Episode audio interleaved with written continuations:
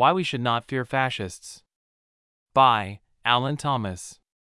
In listening to the mainstream media, it would appear that fascism is the next greatest threat to America.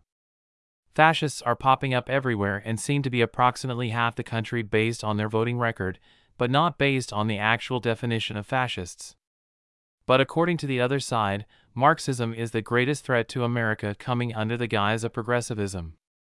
And again, half the country is succumbing to this rising threat. But what if America was founded to protect us from such a threat? What if the current factious political rhetoric was predicted by the founding fathers? Our founders created a system of government that was supposed to protect us from the authoritarian use of power by our government over the lives of we the people. Our founders did not want us to fear the tyranny of the powerful elite, instead, they wanted to shackle the government to protect us from such power hungry demagogues. We now fear fascists, communists, and all the tyrannies in between because we have forgotten our history and did not preserve the republic handed down to us for safekeeping. America was founded under the auspices of a monarchy and was subject to absolute tyrannical behavior.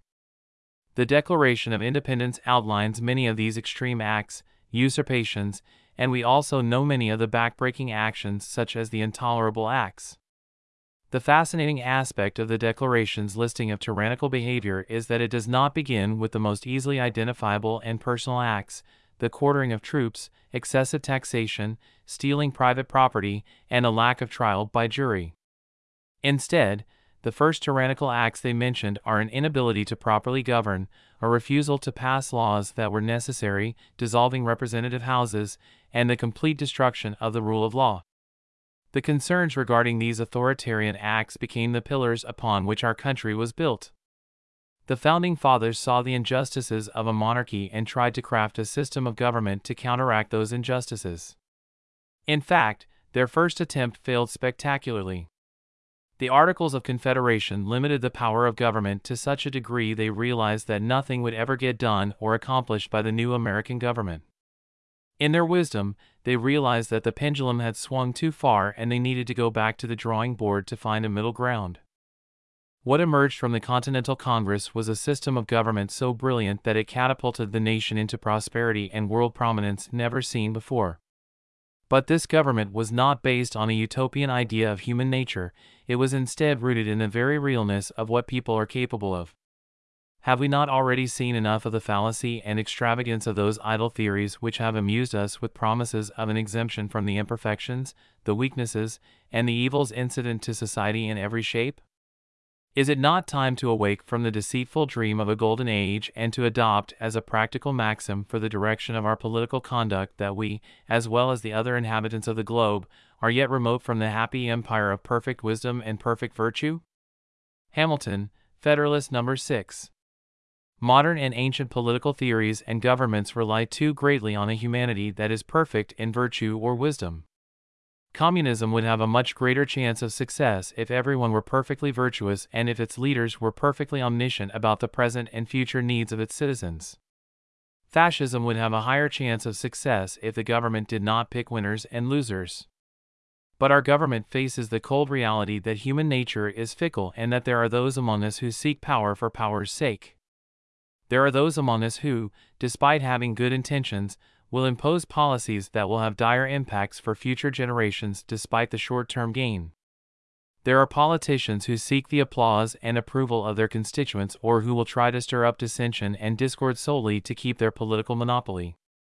Our founding fathers built a government that was purposefully slow and difficult, dividing up the powers and specifically protected our individual rights. So why do we now fear fascists and communists?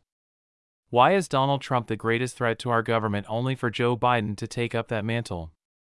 It is because we have not kept our republic and have forgotten how and why it was founded.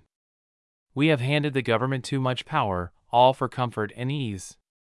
While the answer is simple, how we got here is a much more convoluted and twisting journey. As Ronald Reagan once quipped, the nine most fearful words in the English language are I'm from the government and I'm here to help. We now fear the government because we can no longer trust the institutions to have consistency. The EPA's rules now sway and change based on the different administrations.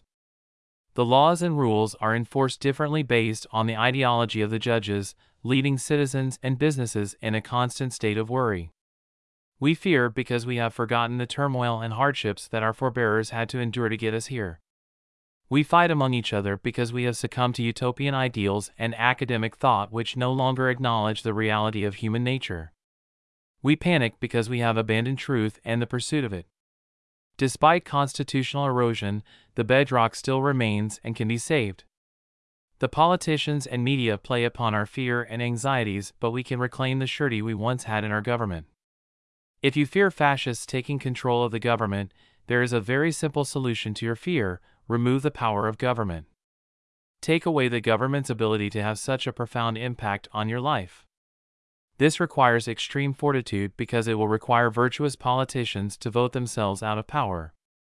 At the height of the power, it requires people stepping aside from their political aspirations to fix or to wield that power for good and instead to hand that power back to their constituents. We have a rich history in America of individuals doing just that. George Washington, at the height of his popularity, voluntarily stepped away from the presidency to show his fellow Americans and all their posterity this very lesson. Let us learn from Washington, let us again teach and remember our history, and let it lead us to action. For without that action, we will once again be forced to dissolve the political bands which connect us with one another.